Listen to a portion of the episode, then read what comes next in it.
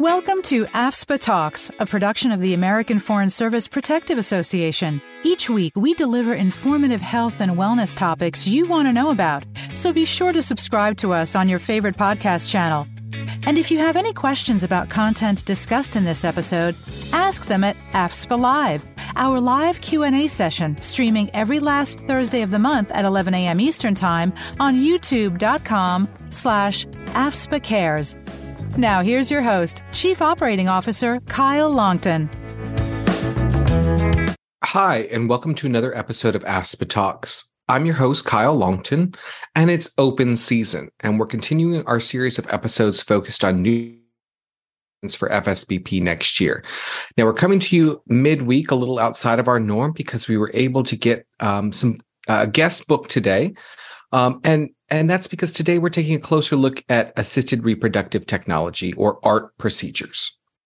For the first time in 2023, FSBP will be offering coverage for ART procedures up to $5,000 per person per year. Now, what does that mean? What exactly is covered? How is it covered? Where can you get these procedures covered and when is it covered? Um, you know what what sorts of prior authorization is needed and what conditions have to be met as well? Those are some of the questions i hope that we can answer with today's episode. And as i said we're coming to you midweek because we were able to um, book an expert as our guest today and that expert is jordan pritzker. Jordan pritzker is an md an mba and an facog He's a board certified OBGYN who was in private practice and academic practice in New York until accepting a position at Aetna in 2010. He has served as a New York market medical director, senior medical director for the New England region, and is currently an executive medical director in medical policy and operations. Dr. Pritzker oversees the special case pre certification unit in which women's health, infertility, gender affirming surgery, out of country transport, gene based cellular and innovative therapies, or GCIT, and the Transplant National Medical Excellent, Excellence programs are managed. Dr. Pritzker has served on the American College of Obstetricians and Gynecologists Committee on Health Economics and Coding for over 20 years, and served on the American Medical Association CPT Code editorial panel for eight years, and various other AMA committees and work groups. We are very excited to have him here today to answer some of our questions.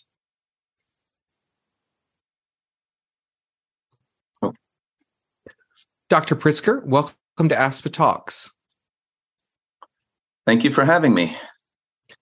So we're we're talking. We've got you here today because we're talking about art procedures, and they have opened up options for people who wish to grow their families. And there are people who wish to have a child without a partner.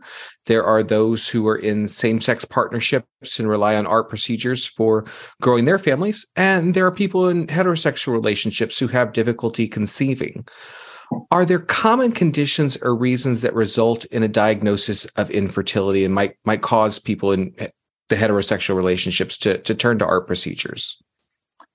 So, if I may, I'm going to step back first and, and provide you with a definition of infertility. And this as, as we published in our clinical policy bulletins. So, for Aetna, a person is considered infertile if they're unable to conceive or produce conception after one year of egg sperm contact when the female is attempting conception, is under 35 years of age, or after six months of egg sperm contact when the female attempting conception is 35 years of age or older. Egg sperm contact can be achieved by frequent sexual intercourse or through monthly timed sperm inseminations. These could be intrauterine inseminations, intracervical inseminations, or intravaginal inseminations, which can be done by the persons themselves. This definition applies to all individuals, regardless of their sexual orientation or the presence or availability of a reproductive partner. And of course, infertility may also be established by demonstration of the, disease of the reproductive tract, such that timed egg sperm uh, contact would not be effective. So, um, that being said, when we think about infertility, we think about the relationships of, of the egg and the sperm in achieving uh, the pregnancy. And by and large, there are three, uh, three different ways to think about this um, the causes of infertility. one third of the time, it, it's usually a female factor. Another third of the time, it's usually a male factor. and the other third of the time, it can be both. And more than often, about 10% um, are what we classified as unknown infertility causes. Mm. So, when looking at the male infertility, uh, we, we think about anatomical issues versus hormonal issues.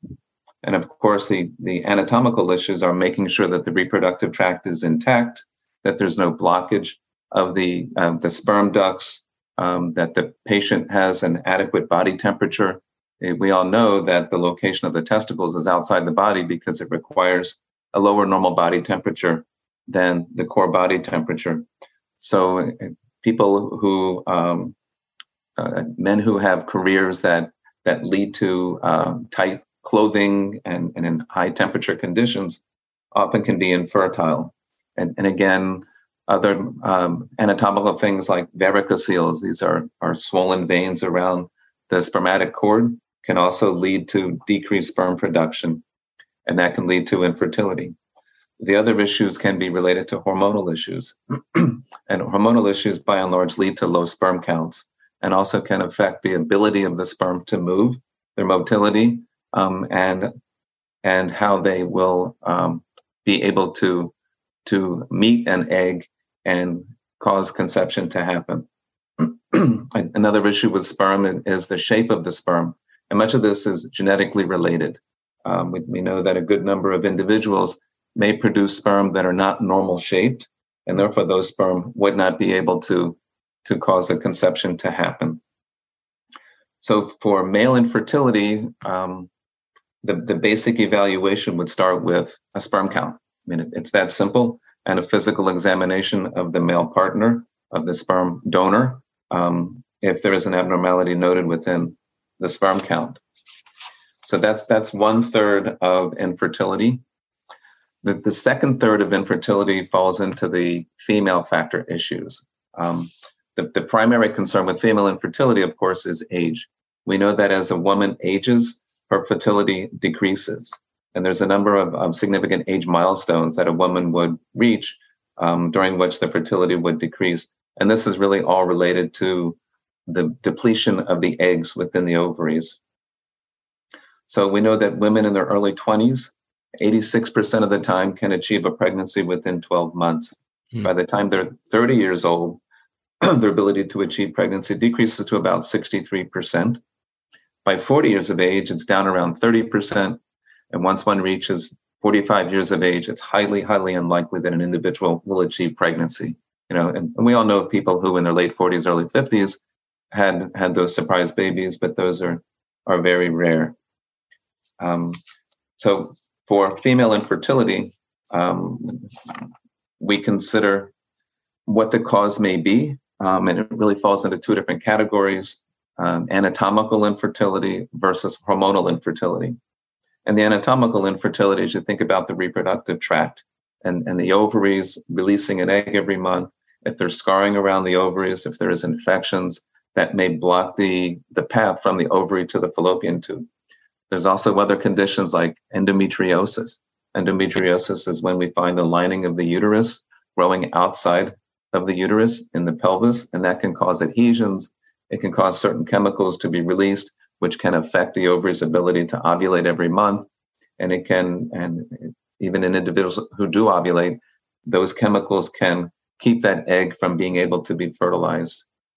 Um, next in line anatomically would be the fallopian tubes. The fallopian tubes can be subjected to infection or any other kinds of blockage that can occur in the tubes. From there, the egg traveling from the ovary through the fallopian tube would enter the uterus. If an individual has uh, fibroids, that could be blocking the ability of a fertilized egg to implant, or there could be polyps, these benign growths from the glandular tissue of the lining of the uterus that could also affect the ability of a fertilized egg to implant. And then there are more rarely anatomical abnormalities, different changes in the in the uterus that happen developmentally uh, that could also keep um, pregnancy from implanting. You, you, might hear about people having a bicorn uterus. It actually has two horns to it. Mm. It's not the normal pear-shaped uterus. Or there may be septums. uh, in the middle of the uterus where the where the two tubes embryologically fuse to make the uterus. It may not have been a complete fusion, but much of that is surgically fixable mm. for the individual, and that by and large would lead to a pregnancy. The other anatomical issue it would be vaginal issues. Uh, vaginal infections may uh, impact the ability of the sperm to be able to function or or cause adhesions and scarring within an individual's vagina, or then again, the anatomical issues that we can see in people who just aren't able to get pregnant. There are vaginal septums and, and other anatomical things that can happen. Um, beyond the anatomical piece, we have the hormonal piece. And if you really think about the human body, it's pretty complicated how an individual can even exist. Um, when it gets to infertility, we think about the glands within the brain and how they function and stimulate the ovary to produce the eggs every month. And those glands in the brain are the hypothalamus and the pituitary gland. So those are where the, the hormones are created for the, the body that through the bloodstream get to the ovary to stimulate the growth of the eggs. Um, the primary hormone that we talk about here is follicle stimulating hormone, FSH. So if there is a tumor or some other issue happening within one's brain that would impact the hypothalamus and the pituitary gland, that would impact the ability of those glands to produce FSH, follicle stimulating hormone, to get to the ovaries. The other hormonal issue is the thyroid gland in our necks. In the front of our necks, we have this gland that control pretty much most of our body functioning, our, our homeostasis. And the hormone from the thyroid, um, if, if there's too much or too little, it can impact the hypothalamus and the pituitary gland and keep them from producing enough of the FSH, the follicle stimulating hormone, that acts on the ovaries, and that would lead to infertility for many individuals. We, we do have ways to, to address that. Um, and in, um, in health insurance, evaluation, both of male infertility and female infertility, is all part of basic infertility coverage. That includes the physical examinations, all the blood tests, the laboratory tests. Um, for female infertility, the hysterosalpingogram. That's the x ray of the fallopian tube to make sure the fallopian tubes are open. Um, there are ultrasounds that may be done to look for the polyps in the uterus or fibroids in the uterus um, and even certain medications to treat those medical conditions would all be covered under the basic infertility benefit.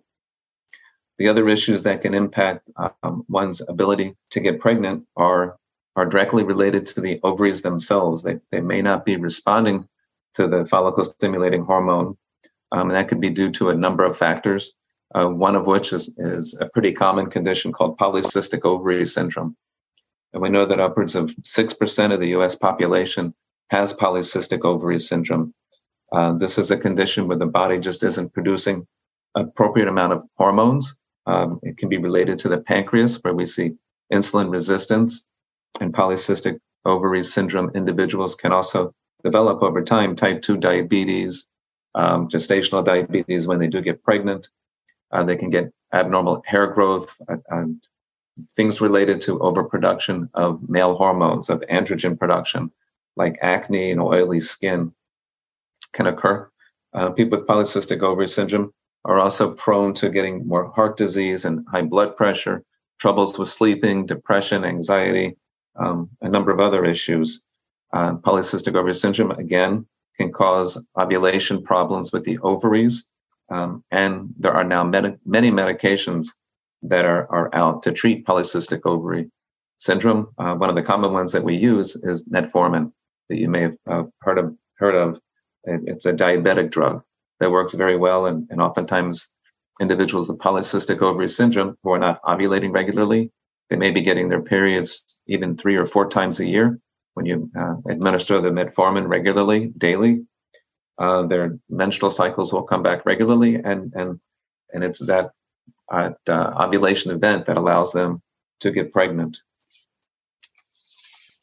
It, and I can and and I appreciate that you've you've sort of touched on because there are so many different you know anatomical as you've outlined and hormonal potential causes of infertility and the ways that that can be addressed. And and I've shared on the podcast before in brief sort of my my and my wife's um, challenge in, in getting pregnant the first time. And, and PCOS was a, a factor and, and metformin played a role in um in in our getting pregnant the first time um, with our our twins um, when that happened. But you know we we were able to conceive without um, assistant um, assistance or, or art procedures of any kind and and so we didn't have to make the decision as to you know should we go to art procedures or not. It, in your practice and your experience is there sort of a typical point after trying these other solutions that you've outlined um, at which the patient and doctor decide that an art procedure is the next best step? Is it is it after that six month or 12 month period? Um, or, or, are there other factors? Yeah by and large it, it usually would be after that six or 12 months of egg sperm contact. Um, and and during that time, all covered under basic infertility services, usually under the medical benefit, is that evaluation to try mm-hmm. to determine why one is not getting pregnant, and and if a cause is found, then treating that that particular issue. If it's polycystic ovary syndrome, you know, appropriate treatments with metformin and whatnot. If it's a sperm count issue, getting to the uh, male infertility doctors who can address that with appropriate medications or appropriate surgery. Um, if, if, on the hysterosalpingogram of the woman, we find that the fallopian tubes are blocked and, and the blockage is amenable to surgery to open up those fallopian tubes, okay. And if not, and it looks like the person's just not going to get pregnant because her fallopian tubes are blocked, then it's time to move on to, to advanced reproductive technologies like IVF. Um, so, so much of the process of the evaluation of one not getting pregnant um, would lead to the need for the advanced reproductive technologies, um, IVF and and and infertility medications. And so, before we go much further in our discussion, I wonder if I could ask you to provide a brief explanation of the the various common art procedures and, and sort of what what each one means. And I've got I've got the list here of exactly what we we are covering and what's what's in our brochure. And so, um, I wonder if if you could sum up each one in just a, a, few sentences, and, and I'm happy to go through the list and and um, and guide us through that if that's all right. So, if it's the same list you provided me with, I can go through the list. Uh, the first right. one is artificial insemination. Are we on the same list? Uh, we got the same list. Great. So, artificial insemination is also called intrauterine insemination.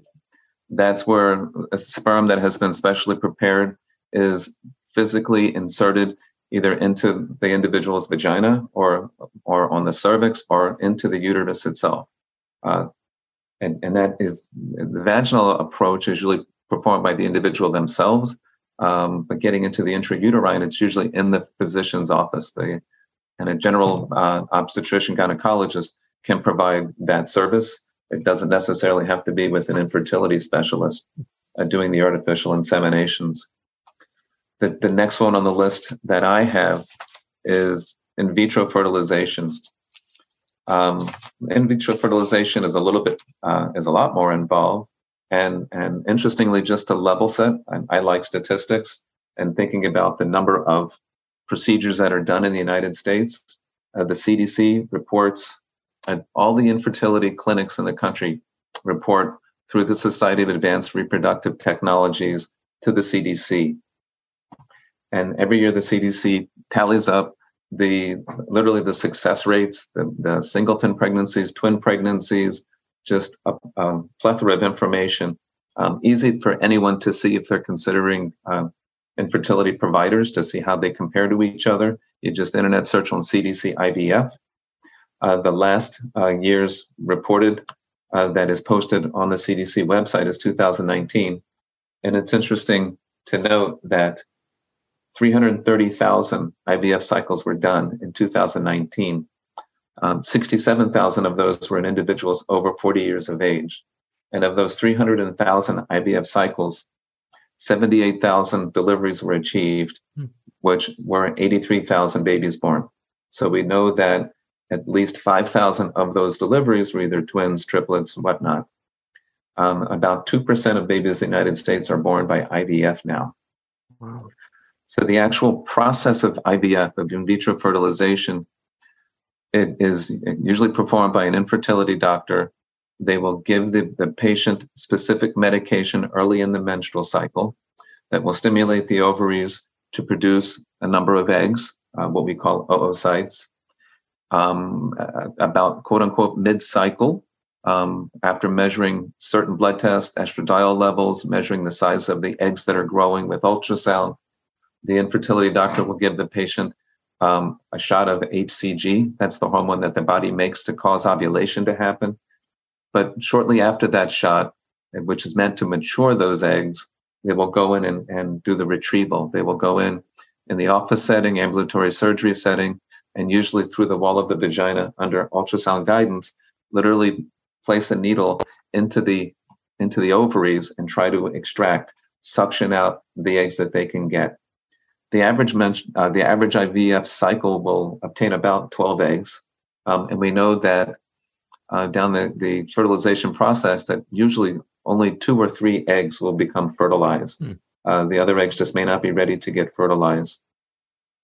So we have the, the egg retrieval, the fertilization itself. You know, we go back to the time where we called it a test tube baby.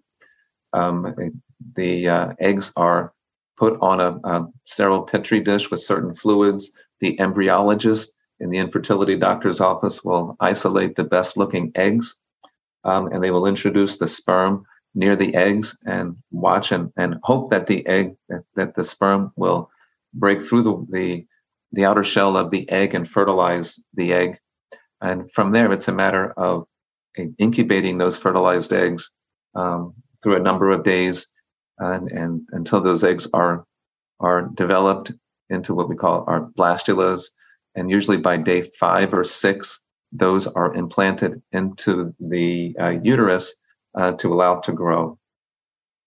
Some cycles, the eggs will be frozen or the embryos will be frozen for later use.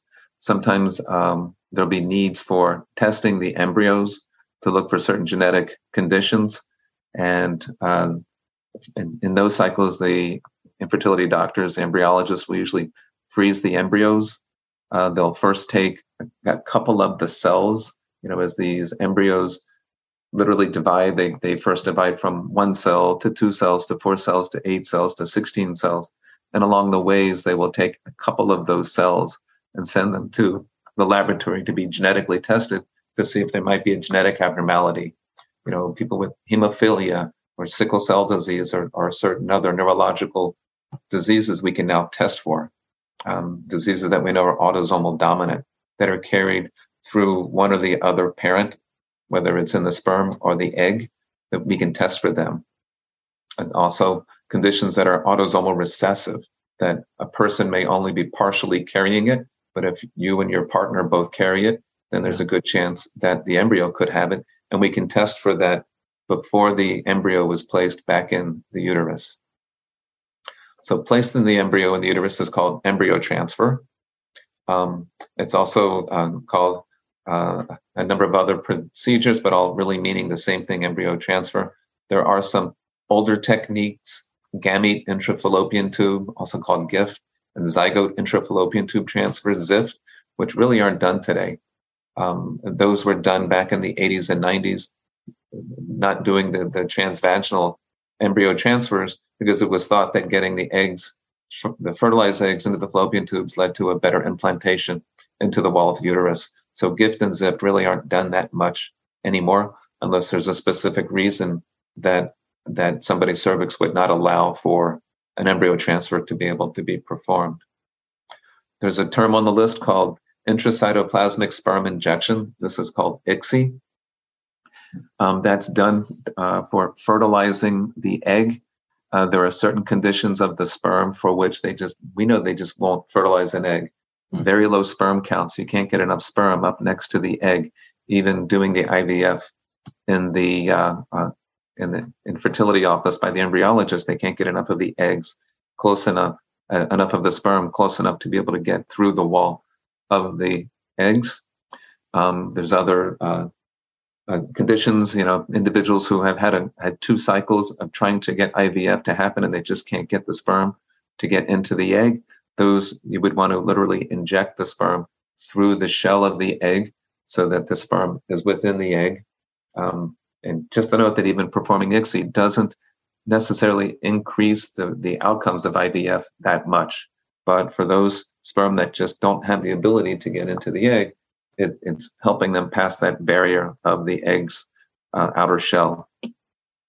Um, intravaginal insemination, intrauterine insemination, and intracervical insemination uh, we spoke about all as part of artificial insemination. Um, were there any others, Kyle, that we should? That, uh, that's review? everything from my list as well. Um, okay. So we, we know what the options are now. Um, and it sounds like, I, I mean, essentially they fall into to sort of two major categories at this point, you know, artificial insemination and in vitro fertilization. Um, for, from what you've described, how do the the patient and the doctor determine what sort of the best option is for the the best outcome um, as they're trying to to have a baby? So it really comes down to looking at what the cause of the infertility may be and treating those causes, whether it's with medications or surgeries or you know trying to boost the, the sperm count. Um, from there, if the cause of the infertility is part of that 10% unexplained infertility, by and large, the, the next step is to do the what's called the comprehensive benefit level. You know, we have three levels of the benefit for infertility. The basic infertility benefit is covered under a medical plan, and that's all that testing to see why male or female are not getting pregnant. And then we get to the comprehensive level, uh, which, which, is trying medications to really push the ovaries to ovulate. Um, and today that's generally done with either Clomid or another oral medication called letrozole. Letrozole, people may be familiar with the brand name Femara. Um, it's also a treatment of breast cancer. It helps decrease uh, certain hormone levels in the body, uh, which in infertility, when administered on days uh, three through seven of the menstrual cycle, can actually force ovaries that normally wouldn't ovulate so easily to ovulate, including individuals with polycystic ovary syndrome. Um, by and large, we like letrozole better than Clomid that we've all been using for years, um, is because the chance of getting twins with Clomid can be as high as seven or eight percent. Wow. And using letrozole, it's down to about three percent. So it really decreases um, the chance of twins pretty significantly. Um, and, and, we know that the risks of twins and triplets lead to preterm birth um, and, and pretty significant numbers you know, the twins ones, uh, normally without uh, just a normal singleton pregnancy, one baby pregnancy, chance of having a baby preterm before 37 weeks is about 11%. With twins, it's about 50%. And with getting up to triplets, it's well over 90% of the time wow. people deliver preterm.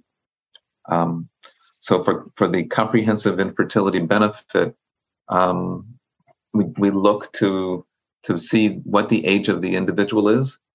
If they're 38 years of age or younger, then it really behooves the individual to try using whether it's Clomid or Letrozole. Um, and that would be three cycles. Usually, if one is going to get pregnant with the comprehensive benefit, um, it, it, will happen within three cycles.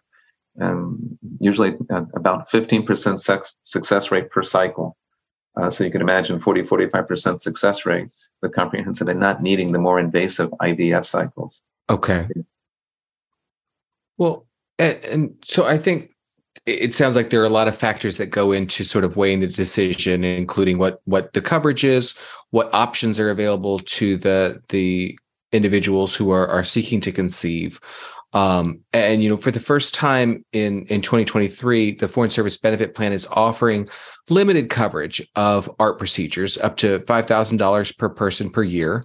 Um, you know, as as you've noted um, during the podcast, Dr. Pritzker, um, you know, testing prescription drugs and hormone treatments and medical or surgical procedures done to create and enhance fertility have been covered prior to to 2023, and they're covered, but they're not limited by that five thousand cap. We're, we're actually talking about ART procedures that fall under that five thousand dollar cap.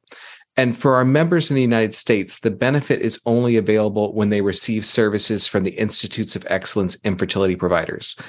Can you tell us how these providers have been identified and, and essentially, you know, why why just these providers? Sure. So going back to that CDC IVF website, all of the infertility providers have to submit their outcomes data and we're able to rank their outcomes data um, by who's doing the elective single embryo transfer to try to decrease the risk of premature babies, which lead to uh, you know very significant um, problems even with the babies long term with with children long term. You know, we, we, we haven't heard much about what's going on with Octomom these days, and we know that some of those kids aren't doing that well. Um, so we we do look to the CDC data to um, to to see which of the infertility clinics are are performing at, at the best outcomes, getting the, the most pregnancies and the most singleton pregnancies. So of the 448 IVF clinics that report, we take the top quartile, the top 100 of the clinics that all participate already with Aetna, and we have designated them as the Institutes of Excellence uh, clinics. And most of these are are throughout the United States. Uh, most are, are, you know, some are, are focused in the metropolitan centers, the large city centers, but we have pretty much penetration throughout the United States in, in most states where there is a significant amount of the population. All right, and it, it's worth noting um, for for our listeners um, that it's that prior approval is required for ART procedures, and that that applies whether you're seeking to have these services inside the United States or outside the United States. Um, and we recommend that members call 800 410 7778 before scheduling an appointment. And, I guess that sort of leads to, to one of the questions that I hear from members a lot of times, which is why is prior approval important? Why is it required? So, so prior authorization is something we call pre-certification. It, it's not meant to be a barrier to care. You know, we, we hear people on the media talking about, oh, they just don't want me to get the treatment. Well, we, we want the correct individual to get the correct treatment with the correct provider, whatever we can we can help make that happen. You know, so in our prior authorization process, we look to see what the specific benefit that the individual has if they're covered and what their level of coverage is. We look to see what procedures the doctors are requesting for the patient to make sure it's the right procedures. You know, we, we look and make sure that the sperm count has been done, we make sure that the doctor did the, the x-ray of the fallopian tubes to make sure that's not the issue. You know, those little, those specific details um, we check in the prior authorization. And every once in a while, we do find a provider that that may not have caught a, a laboratory result or, a, or an ultrasound result that would impact the pregnancy. So we're not practicing medicine, but we are checking up to make sure that the requested procedure really is the right procedure for the individual and that it's covered under their insurance benefits. And then for plans who who have um, preference to institutes of excellence, we're able to help steer the patients to those institutes of excellence, or at least to in-network providers um, when they may be seeing an out-of-network provider, which has significant cost share to the patient. So we, we can help steer patients to the appropriate providers. Um, and, and also it's a way that we can find out who the patients are that are, are trying to access the infertility benefits so that we can uh, set them up with, with case management or, or any other patient support programs that we may have uh, for the individual. Um, so there, there's much more to it um, than, than just yes, no, you know, get the procedure covered or not. It, yeah. it really is a very important step in healthcare. Absolutely, and it, it can it can make sure that you know, as you said, the, the coverage is in place because we're we're doing the review. Um, we the the plan and and Dr. Pritzker and his team are, are doing that review, and we're we're applying the the same definition that was mentioned at the top of the interview to all of our members when they're seeking um, coverage for ART procedures. So keep that in mind and, and make that call early if this is something that you're considering. And and Dr. Pritzker, I appreciate you mentioned some of the the management programs we have to support members, and we the Foreign Service Benefit Plan does have a, a healthy pregnancy program, and we're making some enhancements to that in 2023, including access to a fertility advocate, and that's it available at no cost for our members. Uh, can you talk a little bit about how that advocate may help someone who's thinking about pregnancy? So the advocate can review um, with the patient, you know, certain health issues um, and how to maximize their opportunities to get pregnant. Uh, they can also go over with the patient their specific resources that they may have, um, and, and even along the ways in, in the evaluation for the pregnancy, that help them with billing issues that may come up and, mm-hmm. and how to address them, cost share issues. So the advocates really are a tremendous resource. Excellent. And something else, so, someone else to make contact with early in the process as well. Um, so, Dr. Pritzker, given how many members have asked about coverage for ART procedures just in my almost 10 years at AFSPA and, and um, well before that as well, I anticipate that this episode of AFSPA Talks will be one of our top episodes and one to which members will return in the months and maybe even years ahead. So before we wrap up, do you have any final thoughts to share? do you feel like we've missed anything in our discussion? Well, for anybody who is, contemplating pregnancy, um, they, they, really want to op- optimize their health status. You know, um, if, if, one is overweight or severely underweight, they need to to really watch their diet, maximize to a, a normal weight. If, if any, anyone should still be smoking or, or vaping, that really uh, can cause significant problems at getting pregnant, plus during the pregnancy. So, uh, no better way to put it than than stop smoking, stop vaping. Um, if one has any medical conditions, taking any medications, you want to optimize um, the medical condition, and for whatever medications one may be taking, um, speak with your your doctor, your obstetrician, gynecologist, to see if those specific medications could have an impact on on uh, a pregnancy um, and, and if so, then you would want to see if one could change to different medications, or at least to know how to manage the pregnancy and watch for for the effect of that medication on the pregnancy early on. So, you know, good good healthy living, healthy eating, regular exercise, all the, the standard healthy lifestyles um, one one should really you know, maximize before before getting pregnant excellent reminder anytime to to follow those preventive measures stick to medications but also have those important conversations with with our providers and and um as about what our plans are not just our current condition but what our plans may be and how we can optimize that. Thank you very much dr pritzker and thank you for joining us for afspa talks. Thank you for having me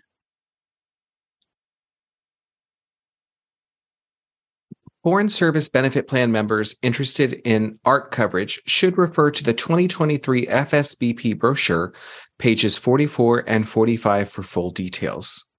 Call 1 800 410 7778 for prior approval.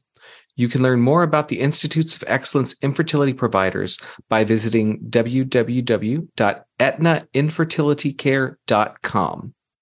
This has been AFSPA Talks, a production of the American Foreign Service Protective Association. The views and the opinions shared on this podcast by the host and guests are theirs alone and do not necessarily represent AFSPA or any of its partners. All information offered in this podcast is meant to be educational. Should there be any discrepancy between information offered in this podcast and official plan documents for the Foreign Service Benefit Plan or the other products offered by AFSPA, the policy provisions will prevail. Thank you for listening and be sure to subscribe to AFSPA Talks to catch our next episode. Please rate and review us on your favorite podcast app and share feedback with us on Facebook, Instagram, or LinkedIn at AFSPA Cares. We'll see you again next time for a Q&A on open season, our most frequently asked questions before time runs out to make your changes this year. Talk to you soon.